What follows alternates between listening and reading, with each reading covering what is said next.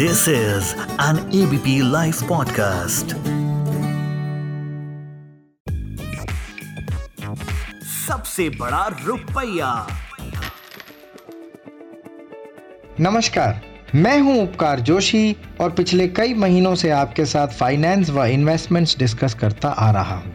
पिछले एपिसोड में हमने रुपी कॉस्ट एवरेजिंग के बारे में जाना। आज बात करेंगे कॉशन यानी सावधानी की। हम सबने ये तो सुना ही है कि सावधानी हटी और दुर्घटना घटी। जी हाँ सावधान रहने से कुछ दुर्घटनाएँ टाली जा सकती हैं और जो टाली नहीं जा सकती, उनमें नुकसान ज़रूर कम किया जा सकता है। आजकल मुझसे ऐसे ही सवाल पूछे जा रहे हैं कि सेंसेक्स ऑल टाइम हाई पर है और कुछ कुछ दिनों में आगे बढ़ता जा रहा है। तो क्या हमें सब कुछ सेल कर देना चाहिए? अगर आपके मन में भी इसी तरह के सवाल उठ रहे हैं तो ध्यान से सुनिए। अगर आपके मन में मार्केट लेवल को लेकर कोई भय है तो इसका मतलब साफ़ है कि या तो प्लानिंग में कुछ कमी रही है, या फिर आपने लंबे समय से कोई पोर्टफोलियो रीबैलेंसिंग नहीं की है। आइए थोड़ा सा विस्तार में समझते हैं। अगर आपका लक्ष्य और उस लक्ष्य तक पहुँचने का प्लान क्लियर है तो उस प्लान पर डटे रहिए, आपको सफलता ज़रूर मिलेगी। जो लोग सिर्फ़ कैपिटल अप्रिसिएशन के पर्सपेक्टिव से इन्वेस्टेड हैं, उन्हें एसेट एलोकेशन फॉलो करनी चाहिए और समय समय पर रीबैलेंसिंग भी करना चाहिए। मैं आपको याद दिलाना चाहूँगा कि एसेट एलोकेशन व पोर्टफोलियो रीबैलेंसिंग हम पिछले कुछ एपिसोड्स में विस्तार में डिस्कस कर चुके हैं।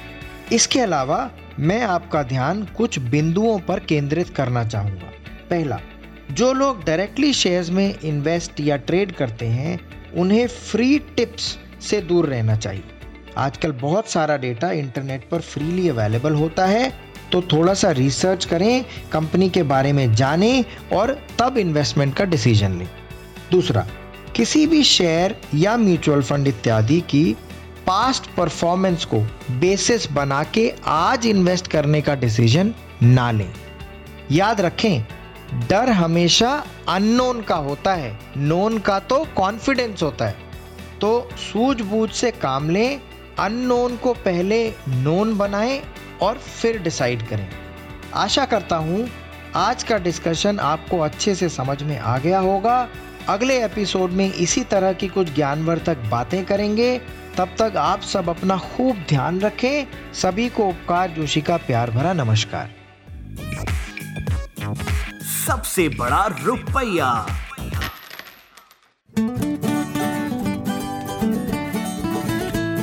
This is an ABP live podcast